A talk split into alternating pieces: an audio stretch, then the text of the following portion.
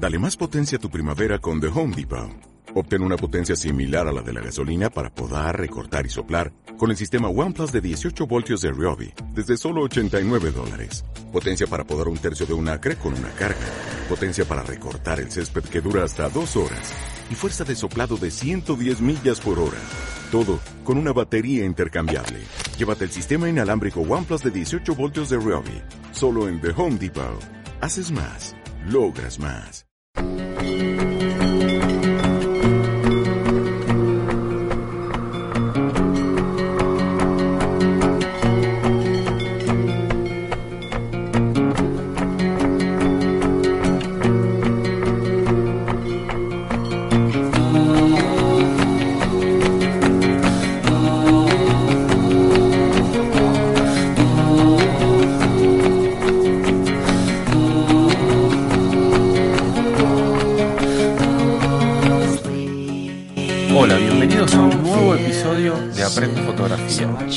Nombre es Javier González, hoy es martes 12 de septiembre de 2017 y acá estamos grabando este episodio número 11 de, este podcast, con, esta vez con, con la voz un poco tomada, un poco, un poco difónico, pero bueno, igual con ganas de grabar este episodio y bueno, responder algunas preguntas que recibimos.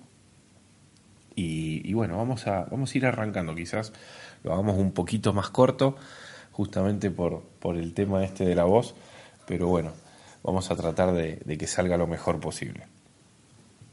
Bueno, primero que nada, antes de pasar al, al tema de hoy, que como, como vieron y, y como les adelanté en el episodio anterior, hoy vamos a hablar de particularmente de un modelo de cámara de de Nikon, un modelo full frame que nos, que nos pidieron, pero eh, vamos a tratar de hablar un poquito más general de, de quizás la, los, los, modelos de entrada de, de, este segmento. Pero antes que esto, quiero responder a Emanuel. Emanuel me, me, contactó al día siguiente que publiqué el, el episodio número 10, me contactó justamente para hacerme una consulta respecto a un, a un problema que había detectado él en uno de sus videos. Y, y, bueno, yo se lo respondí ahí en el, en el chat cuando, cuando me consultó y le dije que le iba a dar un poquito más de detalle y explicárselo un poco más, eh, digamos, con, con más a fondo ahora en este, en este nuevo episodio. Así que, que bueno, ¿cuál, ¿cuál es la pregunta de Manuel? Él me, me, pasó un link a, a un video de, de, YouTube de, que filmó él, en el cual eh, él notaba un, un, pequeño defecto, un defecto de parpadeo. Y, y, bueno, él me consultó sobre si ese defecto que, que él que, a él le, ocurrió es debido también a un tema de la, de la velocidad de obturación, que lo que explicamos en el, en el episodio anterior. Bueno, yo no sé, eh, es, es, es, complicado explicarlo sin ver el video, pero voy a, voy a dejarles el video, el link del video en las notas del programa, así que los que lo quieran ver para, para graficar mejor lo que les estoy explicando, lo van a poder hacer. Bueno, ¿cuál es, cuál es el problema? El video de él arranca en un parque. Eh, Emanuel no, no me lo dijo, pero estoy casi seguro que él es de Uruguay, por, por, eh, por donde me contactó. Así que me parece que es de Uruguay. Si, si no es así, discúlpame, Emanuel. Pero bueno, él me, me pasa el, el, video. El video arranca en un en una especie de parque o plaza, eh, en una escena nocturna, en exteriores, en este parque, un parque abierto, así con donde, donde se observa una iluminación, justamente la, la iluminación que propia de, de, las farolas, de las luminarias que, que había ahí en el, en esta, en esta plaza. Bueno, y en esa escena se nota un ligero parpadeo, un parpadeo constante, pero eh, sí, ciertamente algo molesto. Bueno, yo le comenté a, Emanuel que, este parpadeo, este parpadeo en particular, tiene un nombre eh, especial. A esto se le denomina flickering. El flickering es un efecto, flicker quiere decir parpadeo, eh, pero generalmente si, lo buscan, si lo buscan en, en internet lo van a encontrar rápidamente con este nombre. El flickering es un justamente un parpadeo producido por la frecuencia que tiene la red eléctrica y por la frecuencia que tiene el parpadeo de cierto tipo de lámparas. Eh, me van a decir, no, bueno, pero las, lámparas de mi casa no parpadean. Sí, todo parpadea. Lo que pasa es que no lo, no lo percibimos, o por lo menos no lo percibimos a simple vista. La, la red eléctrica, la red de, de que, que, nos llega a nuestros domicilios, depende del país en el que vivamos, tiene una frecuencia. Por ejemplo, acá en la Argentina la frecuencia de la red eléctrica es de 50 Hz. 50 Hz quiere decir que la tensión es tensión alterna que, digamos, sube y baja y, y, cambia su, polaridad 50 veces por segundo. En otros países es distinta, por ejemplo en los Estados Unidos es de 60 Hz y, y bueno, la mayoría eh, de los países es de 50 o es de 60. Probablemente haya alguno que, sea distinto, que no que yo no conozca, pero la mayoría es, es o, 50 o 60 Hz. ¿Esto qué quiere decir? Quiere decir que las lámparas, las depende de qué tipo, pero hay algunas que, que el efecto es más notorio, parpadean 50 o 60 veces por segundo. Claro, nuestro ojo no lo ve, no lo ve porque el parpadeo es tan rápido que, nuestro ojo no, no, lo percibe, por eso a nosotros no nos molesta.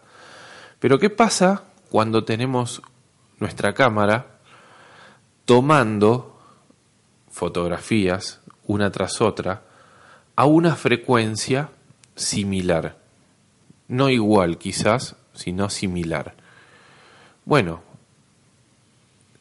¿qué va a pasar? Va a pasar que cuando la lámpara esté encendida al, en el máximo, por ejemplo, y la cámara tome la fotografía, el nivel de iluminación en el ambiente va a ser uno determinado, el más alto, digamos.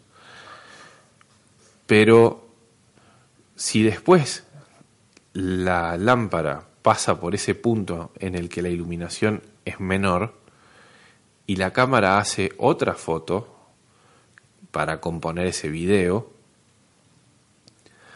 lo que vamos a ver nosotros es que estamos adquiriendo un fotograma con una iluminación mayor que el siguiente.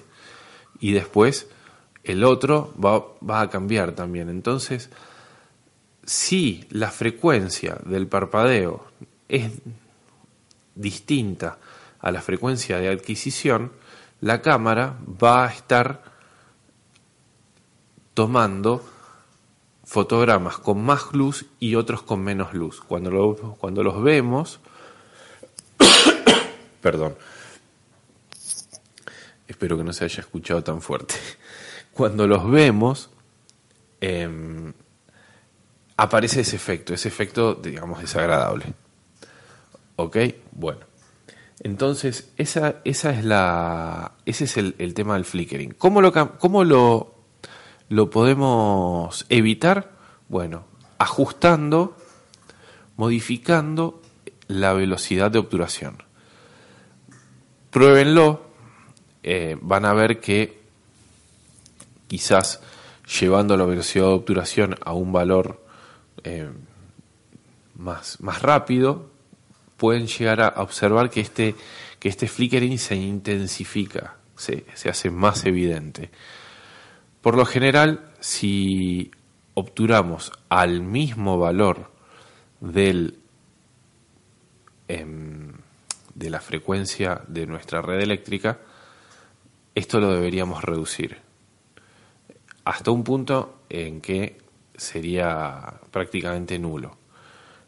Es cuestión de probarlo. Hay, hay algunas cámaras, eh, yo no me acuerdo, Emanuel, ahora no me acuerdo qué, modelo de cámara tenía, creo que tenía una Canon, eh, si no me acuerdo mal, no quiero equivocarme, pero creo que era una 6D. Em, bueno, hay, hay algunas cámaras que tienen una opción para, para reducir esto justamente. Pero bueno, no hace falta, no hace falta nada, nada especial, sino que bueno, hay que jugar, cuando tenemos este problema, hay que jugar a ajustar un poquito esa velocidad de obturación. Eh, es molesto porque el, video se ve mal si, tiene este flickering, pero bueno, probá, como te dije, probá Emanuel ajustándolo, búscate en vez de 1 en 50, probá eh, uno en 60, probá uno en 40, probá el valor en el que el flickering este es menor y vas a ver cómo vas a ver cómo el, el resultado es mucho más es mucho más positivo. Así que bueno, gracias Emanuel por, por contactarnos y espero que te, que te haya servido. Después decime si, si me equivoqué, si, si no eras de Uruguay o si tampoco tenías una Canon, me parece que, que, sí, pero no estoy seguro. Bueno, em, vamos a pasar al, tema de hoy. El tema de hoy me lo, me lo pidió un, un usuario de, Instagram que me, dice que se llama arroba bienbier me pone, te escucho desde España, están muy bien tus podcasts, también te sigo en Twitter y en Instagram. Me gustaría que hablases un día de la Nikon D610 y si puedes que le echases un vistazo a mis fotos en Instagram, arroba bienvier, un saludo desde España. Y bueno, perfecto. Bueno, el, bueno a, él lo, sigo en Instagram, le, estuve viendo las fotos, tiene unas lindas fotos de nocturnas, de unos cielos eh, bastante, bastante interesantes. Bueno, a mí es, es una de las del tipo de fotografías que más me, me gusta hacer y, me gusta ver, así que tiene, tiene lindo, lindo material. Los invito también a que lo, a que le peguen una mirada. Y bueno, vamos a hablar un poco de la Nikon 610. Yo hoy primero pensaba, digo, bueno, vamos a hacer un, un, episodio hablando de la Nikon 610 y después dije, bueno, a ver, para no hacerlo tan tan específico, eh, también voy a comentarles un poco sobre otras alternativas en el mismo segmento. Así que, que bueno, primero que nada vamos a hablar. ¿Qué, ¿Qué es una Nikon 610? Una Nikon 610 es un, es el escalón de entrada que tiene hoy, al menos, Nikon para la línea full frame, para la línea de formato completo. Es el, digámoslo así, la cámara full frame más económica que tiene Nikon hoy en día. ¿Por qué hago tanto hincapié en, esto de hoy en día? Porque hay bastantes rumores de que Nikon estaría por sacar una cámara nueva de formato completo en, en este segmento de, de, entrada. Y tiene bastante sentido porque esta Nikon 610 fue eh, lanzada a mediados de 2013. Quiere decir que ya lleva sus cuatro años largos. Eh, y, bueno, y es, un para, para este segmento, para este segmento de, cámaras, es un tiempo donde ya se empiezan a, a esperar lo, los recambios, ¿no? Así que bueno, sería lógico. Hace poco le vino el recambio a la a las 810 con la, con la salida de la 850 y, y, bueno, sería lógico que venga un recambio en la línea de, de 700 y de 610. Para hacer números rápidos, Nikon tiene cuatro eh, gamas en full frame. La más baja es la 610, la que le sigue es la 750. La otra que le sigue es la flamante 850 y la, y la antecesora, la 810, mítica cámara, la, 810, durante muchos años fue un, uno de los buques de insignia de Nikon. Y el, la, la, mayor de todas, la D5 en este caso. Eh, bueno, esas son las, los cuatro modelos de full frame que tiene Nikon. Ahora, vamos a eh, hablar de esta, de esta D610. Pasó algo curioso con la D610. ¿Por qué? La D610, como les dije, la lanzaron en 2013. Pero fue menos de un año después del lanzamiento de la D600. Nikon lanza la D600 en, digamos, septiembre, octubre de 2012 y a los nueve meses, una cosa así, saca la 610. Bueno, hubieron muchos rumores alrededor de esto. Es muy raro para un segmento de este tipo que en menos de un año haya una renovación. Eh, es, muy, muy inusual. La renovación tampoco lo fue tanto porque la, la Nikon, la D610, prácticamente es la misma cámara que la D600. Y, y, hubieron muchos rumores. ¿Por qué hubieron muchos rumores? Porque la D600 se hablaba en su momento de que tenía problemas de manchas en el sensor. Aparentemente aparecía o aparecieron muchos casos de manchas de aceite en, en el sensor. Eh, Nikon hizo una, una especie de, de, llamado por ciertos modelos, por ciertos números de serie, donde las reemplazaban y, luego las reemplazaban por las 610 y bueno, se habló de que, de que hubo algún tipo de problema de fabricación en su momento en la D600 y como que Nikon agarró y borró de un, de un plumazo eso y, y salió al, a, la carga con las 610. Con las 610 no, no hubieron estos, estos problemas, no, aparentemente los, los solucionaron. Y la misma de 610 de hace casi cuatro años es la que tenemos hoy, hoy en el mercado como segmento de entrada. Bueno, hecho este, esta especie de preámbulo así medio de, de anécdota, vamos a hablar de, cuáles son las características de esta 610. Bueno, y les voy a pedir que nos pongamos con la mente en que esto es una cámara de hace cuatro años, ¿no? Entonces, eh, como, a mí me gusta hacer comparaciones, pero las comparaciones tienen que ser eh, en cosas de, de, que sean similares, digamos. No, no es posible comparar eh, esta cámara con una cámara de salida hace unos meses, ¿no? porque tienen más de cuatro años de diferencia. Así que vamos a hablar de, qué características tiene una, una D610. Tiene un sensor de, de 24 megapíxeles de formato completo, como dijimos, que cuando lo utilizamos en formato DX, o sea, en formato recortado, nos queda un sensor de 10.5 megapíxeles. En estas cámaras tienen la opción de eh, trabajar con un con todo el sensor o con el sensor DX que le llama Nikon.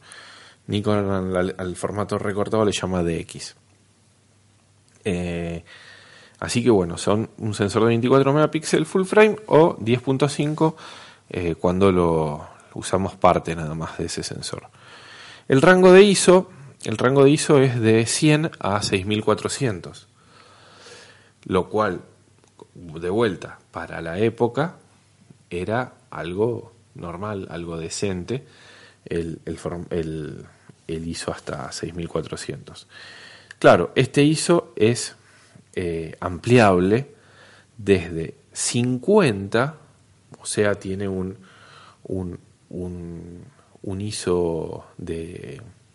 El nativo es de 100, tienen un, digamos, un, un valor más bajo de 50 y después eh, de 6400 tiene, tiene dos, dos, pasos más hasta 25600 eh, forzado, ¿no?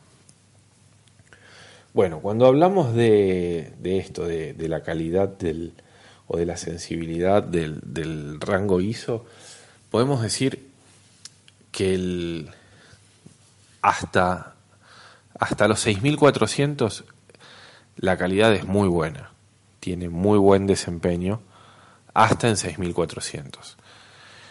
Ya en los forzados, ya el, la, calidad de, de ISO ya no es tan buena. La, sensibilidad se, se, nota que está, que está muy, muy al límite y bueno, ya en, en, en 12800 y en 25 la verdad que no, no es para nada recomendable. Pero no nos olvidemos, de vuelta, es un sensor de hace cuatro años, ¿no? Bueno, la ráfaga tiene una ráfaga decente de 6 eh, fotogramas por segundo en en, disparo continuo y tres fotogramas por segundo en el modo silencioso. Una de las cosas que, trajo o que cambió de esta D600 a la D610 es esto justamente. La D600 tenía 5.5 fotogramas por segundo y la D610 salió con medio fotograma por segundo más, lo cual tampoco es, es gran diferencia y la inclusión del modo silencioso que hasta este momento no lo tenían las cámaras de, Nikon.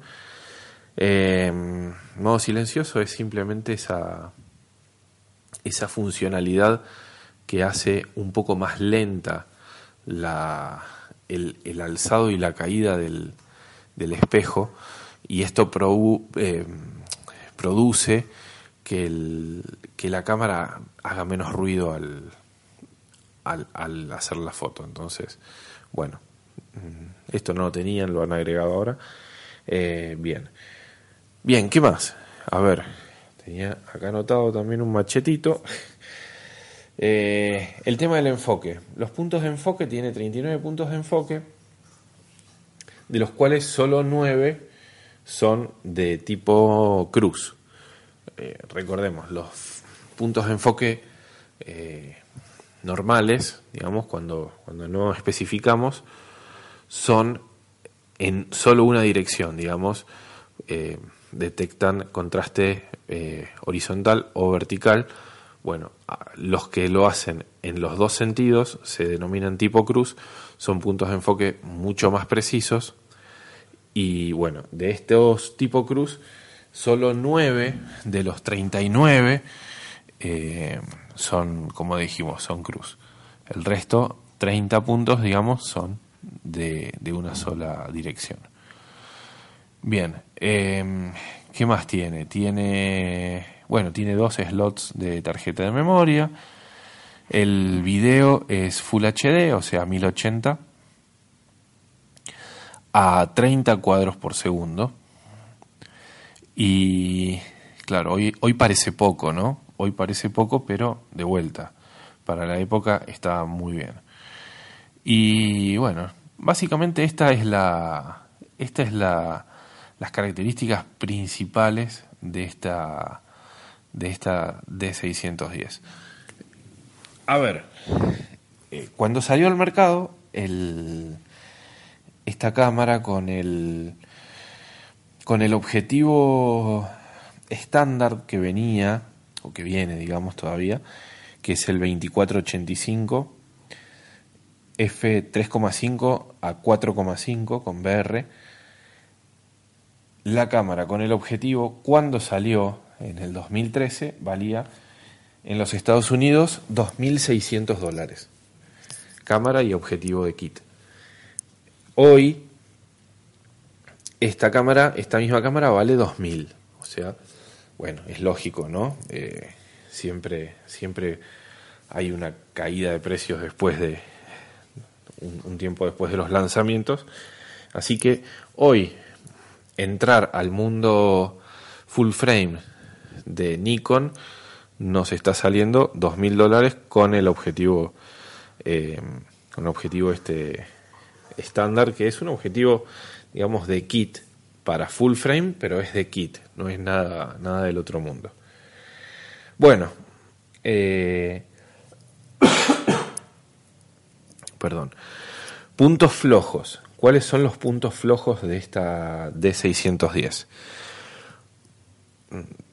Básicamente podemos decir que los puntos flojos son el tema del enfoque. ¿Por qué? No porque 39 puntos sea algo, eh, eh, bajo o algo que, que, no nos vaya a servir. El problema mayor de estos 39 puntos es que están ubicados en el área central. O sea, imagínense, la D610 tiene un sensor de tamaño completo, pero el sistema de autofoco tiene todos sus sensores en el área o dentro del área de lo que sería un sensor de formato recortado. O sea que no podríamos utilizar ningún o no tenemos ningún punto de enfoque en las adyacencias del, del sensor, de nuestro sensor full frame. Esto es lo, lo más eh, lo más flojo que, a mí me que yo le encuentro al, a la a las 610. ¿Por qué pasa esto? Esto no es por otra cosa que porque la D610 tiene el mismo sistema de autofoco heredado de la D7000. La D7000 es contemporánea a la D610 y tiene el mismo sistema de autofoco. Eh, los sensores, digamos, el, el, array de sensores, la matriz de sensores es la misma y, y lo han colocado en una cámara que tiene un sensor mucho más grande. Eso para mí es un punto débil.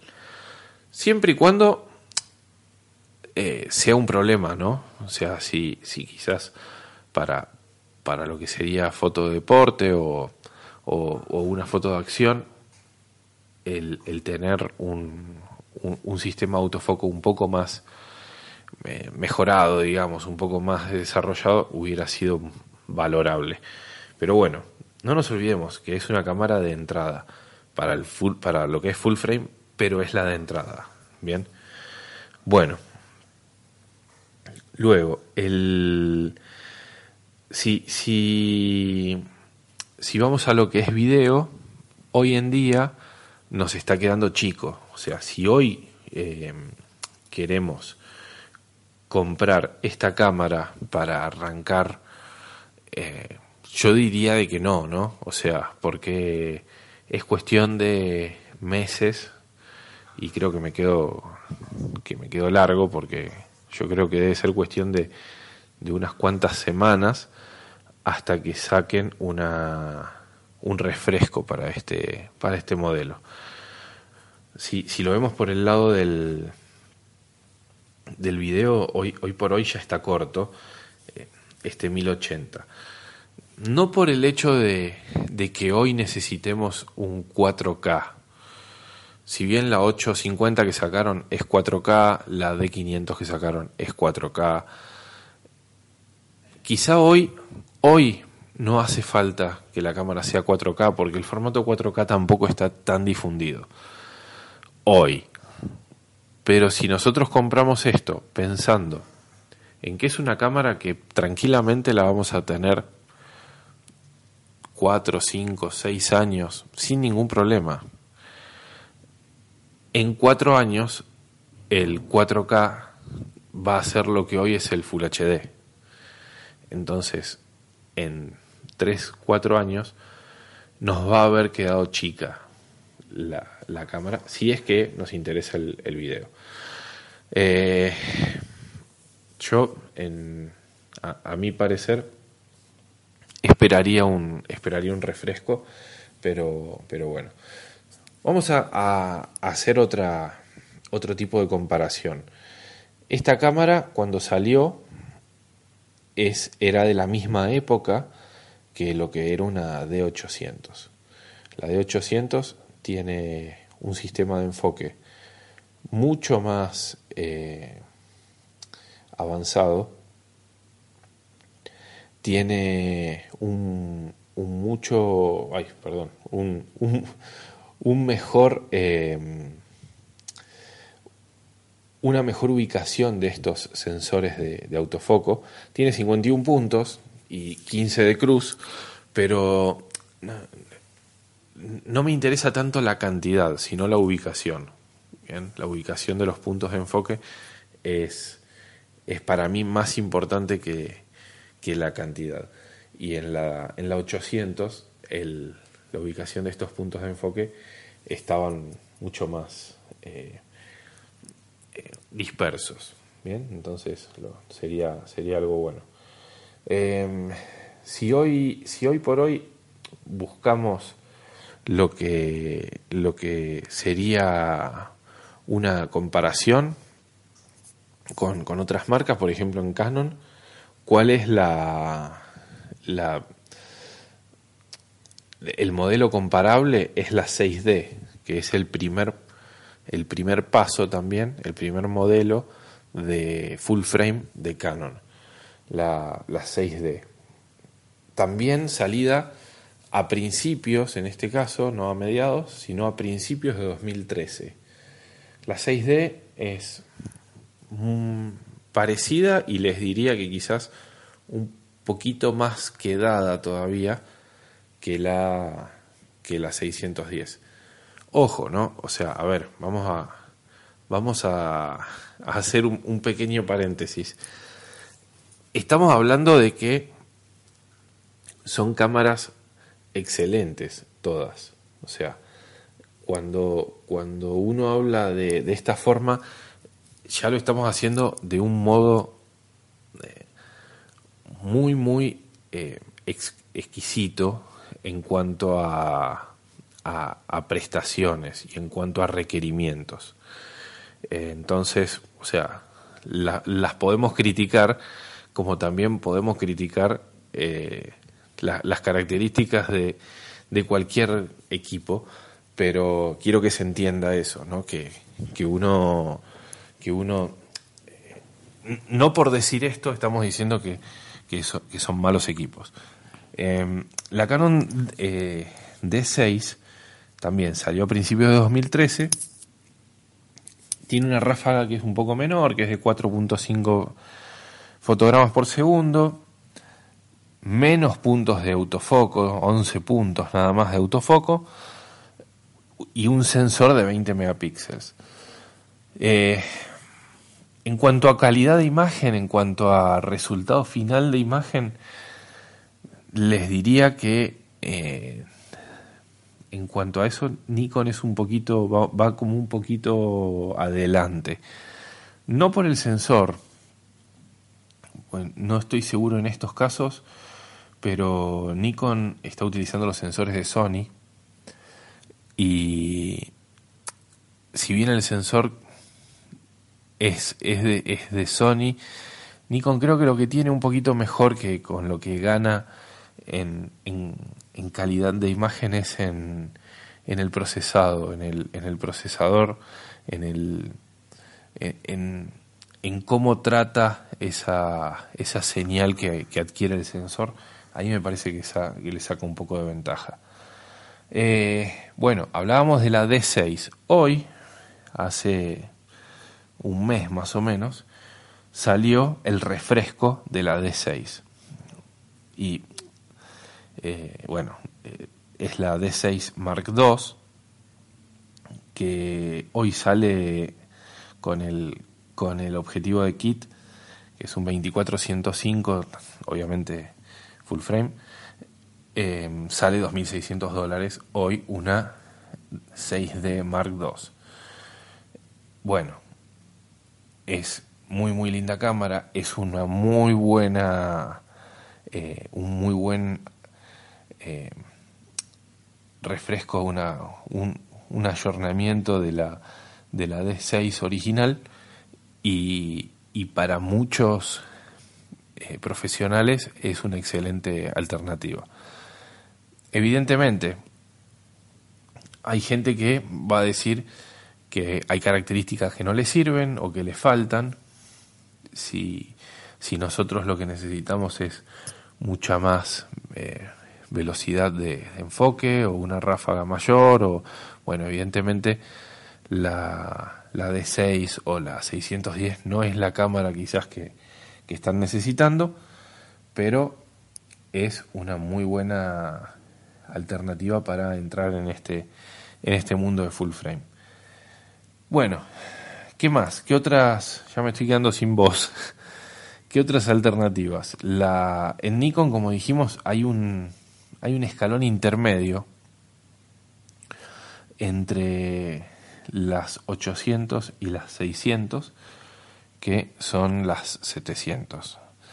Las 750, esa, esa salió a fines de 2014 y, y bueno, ya es, es, yo diría que es significativamente más, eh, digamos, se, la nota más eh, evolucionada que una 610 y hoy por hoy sí les diría que, que, sería una, una buena alternativa, sobre todo, perdón, sobre todo si, si se consigue en, quizá en, eh, en buen estado en segunda mano, es, es una muy muy buena muy buena cámara con, con un excelente desempeño y, evidentemente es cámara para rato.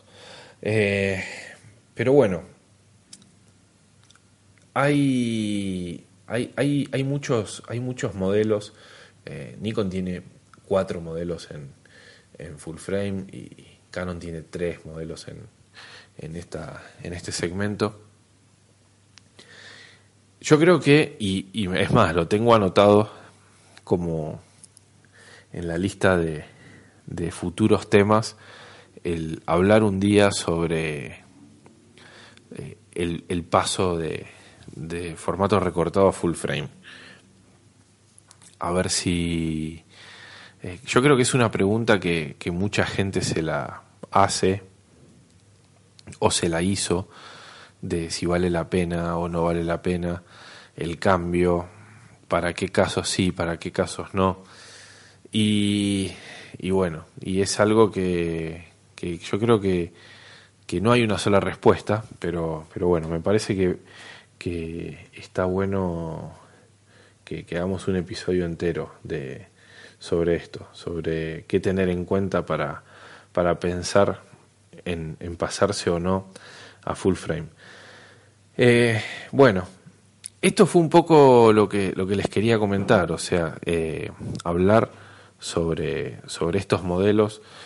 No, me parece que no da para, para hacer un, una, un episodio así tan, tan técnico de, de características y todo, de, de qué tiene una, qué tiene la otra. Estamos sobre todo hablando de cámaras que tienen ya varios años en el mercado y, y, bueno, más que nada, más que nada comentar un poco para quien no está tanto en el, en el tema de, de modelos, cuáles son las alternativas. Hoy, para entrar a full frame, tenemos el modelo de Canon, el, la 6D Mark II, recién salida, excelente cámara, con con sus, con sus contras, ¿no? con sus cosas también que, que mucha gente le, le, reclama. Por ejemplo, no tiene doble ranura. Por ejemplo, no es 4K. así que, bueno, la 6D Mark II algunas, algunas pegas tiene, pero si, si esas cosas no te limitan, no te, no te molestan, podés convivir con ellas, es la cámara para, para comprar hoy en día, para, para arrancar en, en lo que es eh, este formato. La 610 es una excelente cámara, pero si hoy vamos a salir a comprar una cámara nueva, sobre todo con la idea con las que la compro yo por lo menos, que es que me duren eh, bastantes años, y no, no, no es la cámara ideal. Pero, pero estoy seguro que Nikon está al, al, a, punto de sacar un, un refresco en, en muy poco tiempo. Así que, que bueno, espero que, que les haya servido, que, que hayan encontrado interesante el, el tema de hoy. Y bueno, como siempre, los invito a, a que me, contacten, me sugieran temas, preguntas, si, si tienen algo que, que, les gustaría que, que toque en alguno de los próximos episodios, me, me avisan, me mandan un, un mensaje eh, por, por, cualquiera de los medios. Se, se, pueden comunicar conmigo a través de por correo electrónico a javier arroba vía Twitter. Mi usuario de Twitter es arroba aprendofoto. Y si no por Instagram, pueden contactarse conmigo por Instagram en arroba aprendo.foto o si no al mío particular, personal, donde pongo más, mm, tengo más movimiento que en el otro, que es eh, arroba javier.gzlez. Bueno, hasta acá este episodio número 11. La voz creo que fue cayendo cada vez más, así que ya no me queda mucho, mucho resto en el carretel. Los espero en el, en el próximo episodio y bueno, hasta luego. Chao.